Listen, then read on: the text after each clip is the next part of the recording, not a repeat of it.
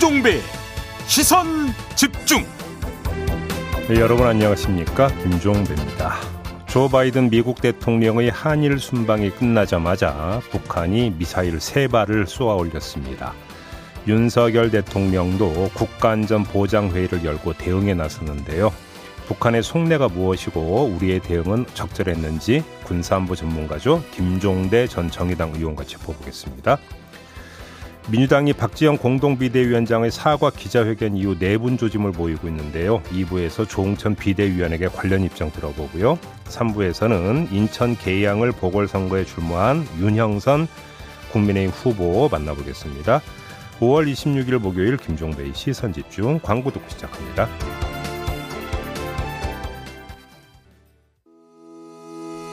시선집중은 촌철님들의 다양한 목소리를 기다립니다. 짧은 건 오십 원, 긴 건 백 원인 문자메시지 샵 팔공공일 번, 스마트 라디오 미니와 유튜브 라이브로도 시선집중과 함께하실 수 있습니다. 믿고 듣는 진품시사, 김종배의 시선집중.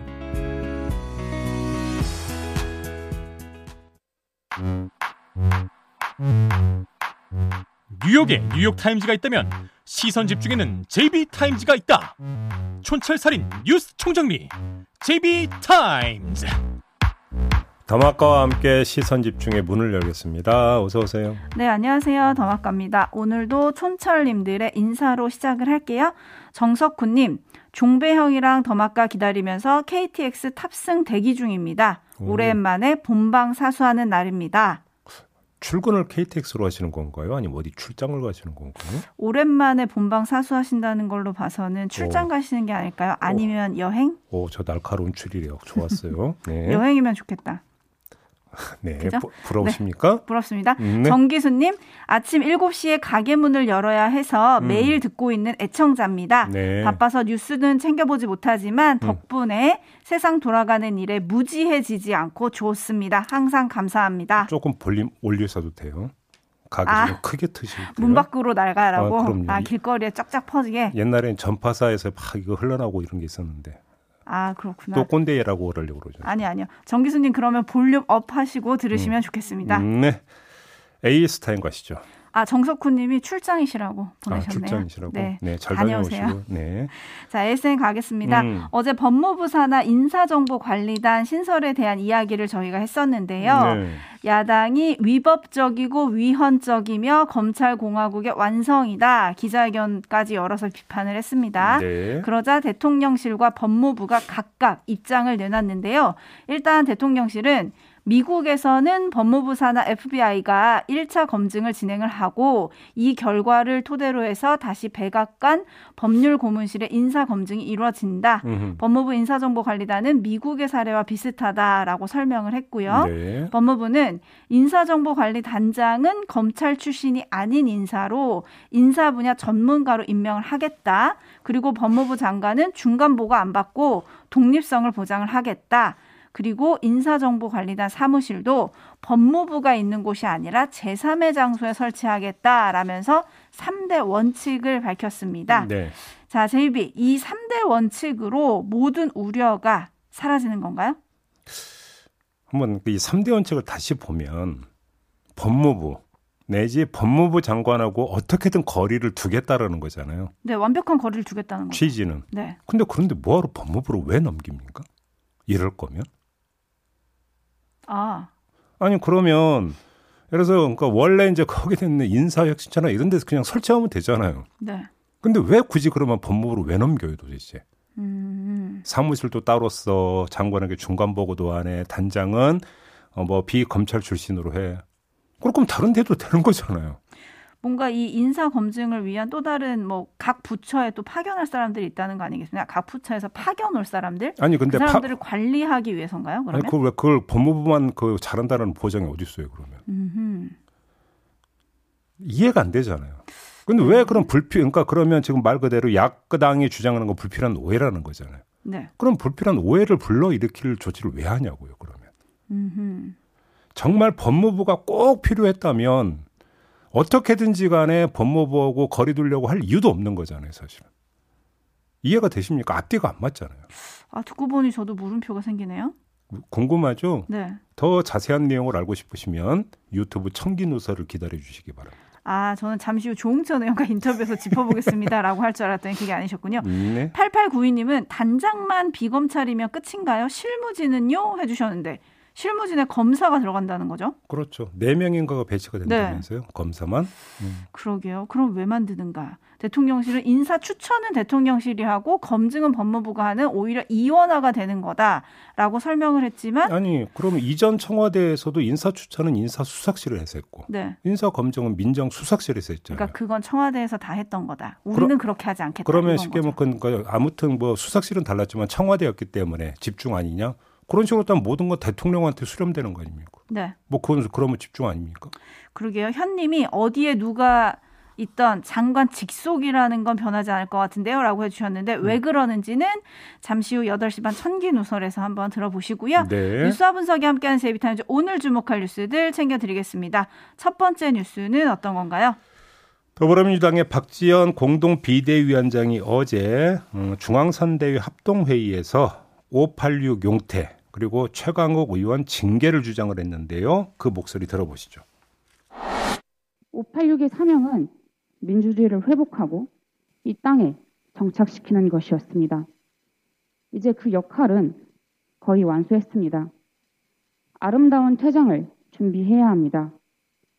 같은 지역구 사선 이상 출마 약속대로 금지해야 합니다. 검찰개혁 강행만이 살 길이다. 최강욱 의원 봐주자라는 식은 분명히 잘못된 것입니다. 당내 윤리심판원이 대선 전에 징계 절차를 마치라는 비대위원장의 요청에도 선거가 끝난 뒤인 유월 이십일에 차기 회의를 개최한다고 결정했습니다. 비대위의 비상징계 권한을 발동해서라도 최강욱 의원의 징계 절차를 합당하고 조속하게 마무리하겠습니다. 네, 요게 이제 그 회의 모두 발언이고요. 그리고 나서 비공개 회의로 전환이 됐는데 여기서 고성이 오갔다는 거 아니겠습니까? 네, 책상을 탁 치고 누가 나갔다. 네. 이런 윤호중 뭐 공동 비대위원장이 책상을 탁 치고 나갔다라는 보도도 있었고 네. 아무튼 뭐 개인 자격으로 여기에 온 게 아니지 않냐. 앞으로 지도부와 상의하고 공개 발언하라. 이렇게 요구를 했더니 박지원 위원장이 그럼 저를 왜 여기다 앉혀놨냐. 또 이렇게 반박을 했다는 거 아니겠습니까? 네, 좀 어지러운 상황인데요. 예. 어떻게 평가해야 될까요? 최대한 단순하게 보죠. 쇄신 이야기를 하잖아요. 쇄신 이야기를 하는 게 지방선거를 목전에 두고 지방선거에 어떻게든 도움이 되기 위해서라고 한정을 하면 그 효과는 없을 것이다. 왜? 박지원 위원장의 말에 초점을 찍든 그 맞은편에 있는 사람들의 말에 초점을 찍든 쇄신 이미지는 없잖아요. 음. 포위된 쇄신 또는 반쇄신 이런 이미지만 남는 거 아니겠습니까? 마이너스가 되면 됐지 플러스가 될 요인은 없다. 지방선거와 연결 지으면. 어. 이렇게 봐야 되는 거죠. 물론 쇄신이라는 게 우리 잘해봅시다라고 합의하면 그게 과연 쇄신일까라는 생각이 좀 들기는 해요. 그러니까. 다시 말해서 쇄신은 반드시 반발을 불러오게 되어 있다. 따라서 그 반발을 돌파를 해서 뭔가 변화를 강제를 하고 그것이 정말 충격적으로 다가온다고 한다면 쇄신의 효과는 극대화될 수가 있겠죠. 음. 그런데 박지원 위원장이 쇄신의 핵심 내용으로 제기했던 두 가지 내용 가운데 오팔육 용태라고 하는 건 어떻게 물리적이고 가시적으로 바로 이게 드러날 수 있는 성질의 문제는 아니잖아요. 할 수 있는 게 저 다음에 불출마하겠습니다. 이게 이제 가장 핵심이 되는 거 아니겠습니까? 네. 지금 국회의원직을 수행하고 있는 오팔육 의원들이 저 그러면 지금부터 국회의원직 안 하고 배지 뗄게요. 이건 아니지 않습니까? 음, 네. 그렇게 놓고 본다면 그거는 일종의 어음인데 어느 정도까지 그것이 그러면 각인 효과가 있을지는 잘 모르겠고 더 나아가서 지방선거 전에 그러면 오팔육 의원들의 집단 불출마 선언이 있을 거라고 기대하는 것도 제가 볼 때는 아닌 것 같고 음흠. 그러면 사실은 그건 별로 효과가 없을 것 같고요. 돌파를 하느냐. 아 그래서 정말 어떤 쇄신 에너지가 지금 발생하고 있다라는 것을 국민들한테 알려주느냐 마느냐라고 하는 것은 그렇게 놓고 본다면 박지원 위원장이 이야기한 두 가지 가운데 하나. 최강욱 의원 징계를 지방선거 전에 단행할 수 있느냐 없느냐. 바로 이 문제로만 좁혀지는 거 아니겠습니까? 음. 이게 관전 포인트가 되는 건데 박지원 위원장은 비대위의 비상징계 권한을 발동해서라도 하겠다 이렇게 했거든요. 네. 비대위에서 이런 결론을 내릴 수 있을지 이게 좀 관전 포인트다 이렇게 봐야 되겠죠. 음. 이게 안 돼버리면 오히려 반쇄신 이미지는 더 커지는 것이 된다고 봐야 되겠고요. 음. 그리고 하나 더 주목할 점이 있는데 이 쇄신을 둘러싼 불협화음이 궁극적으로 민주당 내부의 분화를 촉매하는 그런 촉매제가 되느냐 여부, 이것도 사실은 관심사거든요. 근데 제가 볼 때 박지원 위원장이 보여주고 있는 지금의 몸집만 가지고는 이게 독립변수가 되기는 힘들 것 같고요. 다른 요인과 결합되느냐 여부가 중요할 것 같습니다. 그 다른 요인이라고 하는 게 뭐냐면 지방선거 결과가 좌우할 건데요. 당내 원톱 리더십이 구축이 되느냐 아니면 원톱 리더십 구축 시도가 무산되느냐. 음. 만약에 후자로 간다면 문제는 좀 커질 수는 있죠. 네. 분란은 더 확대될 소지가 있고 음. 확대되는 분란이 다시 또 그러니까 이 두 그룹을 쪼개지는 결과를 빚느냐 마느냐 이렇게 연결이 될 수 있는 건데 그게 아니라 원톱 리더십이 세워진다면 이거는 다시 또 봉합으로 갈 수도 있다. 이렇게 음. 봐야 되겠죠. 지금 원톱 리더십 얘기해 주셨는데 선거 이후에 원톱 리더십 하면 이제 관심은 이재명 후보 아니겠습니까? 바로 그거겠죠. 칠하나 공하나 님이 박지현 위원장 데려온 이재명 후보가 입장을 밝혀야 합니다. 그런데 저는 하셨네요? 이제 그걸 보면서 또 하나 궁금했던 건 이재명 후보도 오팔육 아닌가요? 네, 그러네요. 네. 팔사구구 님, 싸울 대상은 밖에 있는데 자기들끼리 싸우느라 정신이 없군요. 이래서 표를 받을 수 있겠습니까? 음. 우리 국민들은 집안 싸움 싫어합니다. 라고 해주셨는데 네. 네, 선거 유불리를 따질 문제가 아니라고 어제 김민석 총괄본부장은 말했지만 어쨌든 선거에 영향을 미칠 수밖에 없는 이슈라서요. 음. 이 문제도 조웅천 의원에게 잠시 후에 좀 더 물어보시죠. 네. 제이비 타임스 다음 주목할 뉴스는 어떤 겁니까? 윤석열 대통령이 윤종원 아이비케이 기업은행장을 국무조정실장에 내정한 것으로 알려지니까 권성동 국민의힘 원내대표가 강하게 반발하고 나섰습니다. 윤석열 대통령한테 전화를 걸어서 우려 의사를 전달을 했다는 거 아니겠습니까? 네. 근데 그 이유가 문재인 정부 청와대 경제수석으로 소득주도 성장과 탈원전, 급격한 최저임금 인상 등 국민의힘이 실패로 규정한 주요 경제정책을 주도했다라는 게 그 이유거든요. 권성동 대표는 기재부나 산업부 출신 공무원 중에 통합조정 능력을 갖춘 사람이 많은데 왜 한 번 일해본 사람하고만 일하려고 자꾸 고집을 피우시나 이렇게 말하기까지 했다고 하는데요. 이 장면에 재미난 포인트가 있는 것 같습니다. 재미난 포인트요? 사후 공개 반발이잖아요. 그렇죠. 권성동 원내대표 행동 이런 거 아니겠습니까? 근데 권성동 의원은 자타공인 윤핵관 중에 윤핵관 아니겠습니까? 네. 그러면 왜 사전에 이것이 조율을 하지 못하고 사후에 그것도 공개적으로 반발을 하는 모양새를 연출을 하느냐. 음. 사실은 이것부터 점, 점검을 해야 되는 거 아니겠습니까? 이럴 때 이제 상식적으로 따라붙는 분석이 뭐냐면 여권 내 파워게임이 지금 진행되고 있나? 이런 게 이제 상식적인 분석인 것이죠. 권성동 원내대표는 그럼 윤핵관에서 밀려났나? 이 다시 말씀이신가요? 말해서 이제 그 여권 안에서의 뭐라고 할까요? 말빨이라고 할까요? 힘이라고 할까요? 이게 그러니까 그 좀 그 떨어져 가지고 사전에 조율력을 이게 그러니까 많이 그러니까 떨어진 건가? 음. 이런 이제 궁금증이 들 수가 있는 거잖아요. 네. 그런데 음, 그렇게 봐야 되는 건지 잘 모르겠는 게 다른 해석 지점도 하나 있긴 하기 때문입니다. 제가 조금 전에 왜 한 번 일해본 사람하고만 자꾸 일하려고 하는지 고집을 피우시냐 이런 말을 했다고 네. 했잖아요. 이게 윤석열 대통령을 향한 말인 것 같습니까? 한덕수 총리를 향한 말인 것 같습니까? 일단은 한덕수 총리한테 한 말이긴 한데요. 왜냐하면 윤석열 대통령은 윤종원 행정하고 일해본 적이 없었거든요. 네. 그러니까 윤석열 대통령은 아니겠죠. 음. 그러니까 공개 반발하고 공개적으로 문제 삼고 나온 대상은 누구냐? 한덕수, 한덕수 총리다. 총리. 왜냐하면 한덕수 총리가 어, 지금 추천을 했다는 거 아니겠습니까? 본인은 인정하지 않았지만 추천한 걸로 알려져 있죠. 원래 총리하고 국무조정실장은 이 표현이 좀 적절한지 모르지만 한 세트. 그렇죠. 그러니까 이렇게 이제 그 호흡을 그러니까 맞출 사이니까 케미가 정말 좋아야 되고 콤비로 이제 이렇게 이제 인식이 되고 있기 때문에 윤석열 대통령도 이제 그래서 한덕수 총리의 추천은 이제 웬만하면 받아가 주려고 했는데 국민의힘에서 지금 반발을 하면서 이러지도 못하고 저러지도 못하고 있는 거 아니냐라는 지금 분석이 나오고 있는 거거든요. 음. 여기서 그러면 두 가지가 그러니까 파생되는 거죠. 첫째, 애당초 책임 총리지 않다고 했잖아요. 네. 그래서 그러니까 그 한덕수 총리가 지금 한번 해보겠다고 하는데 그러면 국민의힘은 계속 이렇게 공개적으로 압박까지 해야 되는 것이냐. 이게 책임 총리지 하겠다라고는 취지에 맞는 거냐. 이게 하나의 포인트가 되겠죠. 음. 두 번째는 궁극적으로 인사권은 윤석열 대통령이 행사하는 거잖아요. 그렇죠. 근데 왜 그러면 중간에 조정을 하지 못하고 공개적인 파열음이 나게 만드는 것이냐. 윤석열 대통령의 인사권은 어떻게 지금 행사되고 있는 것이냐. 라고 하는 문제가 또 이제 그 제기되는 거 아니겠습니까? 네. 이 두 가지를 좀 봐야 되는 것이죠.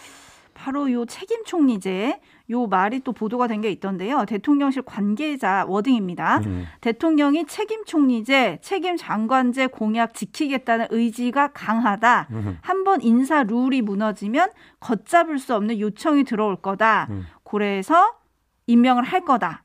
라는 기사가 지금 나오고 있거든요. 네. 이렇게 되면은 공개 반발한 권성동 원내대표의 입장이 조금 무한해지는 거 아닌가요? 그렇게도 볼 수 있는데 아무튼 이례적인 현상이 그 정호영 후보자 낙마 직전에 권성동 원내대표가 또 공개적으로 압박을 했던 것도 있고 했죠. 요번도 그렇고 네. 대통령 인사권에 해당되는 문제에 대해서 권성동 원내대표가 공개적으로 거침없는 발언을 내놓고 있다는 것은 참으로 이례적이고 주목할 만한 현상이다.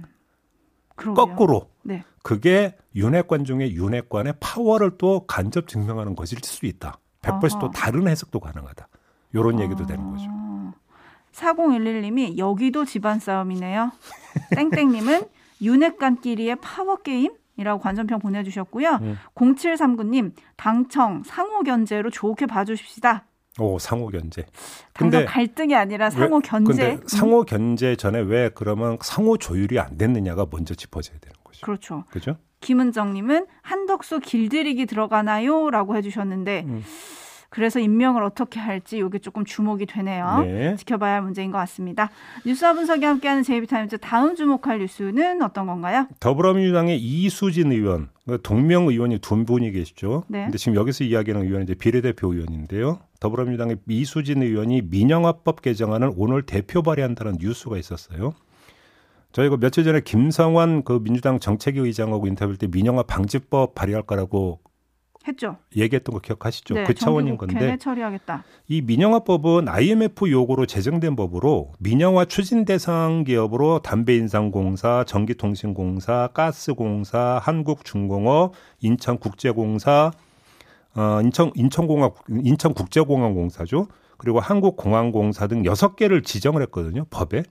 근데 이미 민영화된 세 개 기업을 빼고 아직 민영화가 안 된 가스공사, 인천공항공사, 한국공항공사 이 세 개를 민영화 그 적용 대상에서 빼는 게 개정안의 핵심 내용이라는 겁니다. 그러니까 민영화 방지법이 되는 거죠. 네. 그리고 민주당은 또 민영화의 근거 법률 가운데 하나인 공공기관 운영법 개정안도 발의할 계획이라고 하는데 이 법에는 기획재정부 장관은 공공기관이 수행하는 기능의 적정성을 점검하고 기관 통폐합, 기능 재조정 및 민영화 등에 관한 계획을 수립해야 한다 이렇게 명시돼 있는데 음. 이 조항도 손보겠다라는 게 민주당의 계획이라고 합니다. 앞으로 어떻게 될까요? 많은 언론이 민주당이 이런 움직임을 지방선거 이슈 띄우기 차원으로 바라보던데요. 그 차원이라면 별 의미가 없을 것 같습니다. 의미가 없다고요? 민영화 논란이 지방선거를 가르는 구도로 지금 부상하지 않고 있는 건 현실 아니겠습니까? 음. 그러니까 그리고 뭐 이제 육 일 남은 상태이잖아요. 그렇죠. 그래서 이게 다 급부상해서 판을 뒤바꿀 가능성도 솔직히 별로 없어 보이고요.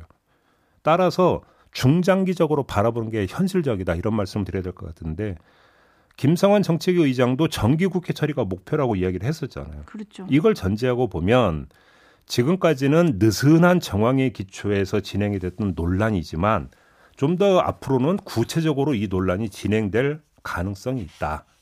민주당이 개정안을 발의하면 국민의힘도 찬이든 반이든 어떻게든 입장을 정해야 될 거 아니겠습니까? 네. 이렇게 되어버리면 지방선거 이후에는 어, 정치보다는 정책의 시간이 아마 이제 열리게 될 텐데 이 정책의 시간에서 첫 이슈가 될 가능성이 충분히 있어 보인다. 음... 이렇게 진단을 하는 게 현실적일 것 같습니다. 정책 싸움으로 붙을 거다. 음. 근데 국민의힘에서는 민주당이 존재하지도 않는 민영화 괴담을 퍼뜨리고 있다라고 음. 하면서 지금 고발까지 한 상황 아니겠습니까? 네. 그러면 법안 처리에는 여기서는 그러니까 할까요? 이 법률 개정안이 국민의힘이 어떤 질문을 던지냐면 민영화 논의가 없다가 아니라 그러면 민영화하지 않겠다는 의지를 밝혀라라는 압박이 되는 거잖아요. 네. 근데 여기에 찬성하지 않으면 민영화할 수도 있다는 뜻이 되어버리는 것 아니냐. 얘기가 이렇게 흘러가는 거 아니겠습니까? 음... 결국은 민주당 입장에서는 국민의힘한테 먼저 치는 거죠. 네. 민영화 문제에 대해서. 따라서 국민의힘에서 이거에 대해서 어떤 입장을 정해서 어떻게 나올지가 상당히 궁금하다. 이렇게 봐야 되는 것이죠. 반면 촌철님의 도발 문자가 하나 도착했네요. 네. 팔팔사구 님. 전 오히려 선거 끝나면 또 흐지부지 될 것 같은데요. 제이비, 저랑 내기하시죠. 제가 볼 때는 그렇지는 않을 겁니다. 내기 하세요 그러면. 뭔 내기 할까요? 뭐 내기 할까요? 음. 팔팔사구님 뭘 원하시는지 문자 남겨주시면 제가 내일 전해드릴게요. 과거 정권에서도 민영화 의제 같은 경우는 상당히 대중적 의제로도 그러니까 나타났던 경우가 몇 번 있었기 때문에 흐지부지는 안 될 수도 있다. 이렇게 저는 그렇게 봅니다. 아무튼 내긴 하시는 겁니다. 네, 마무리하죠. 다마카 수고하셨습니다. 고맙습니다.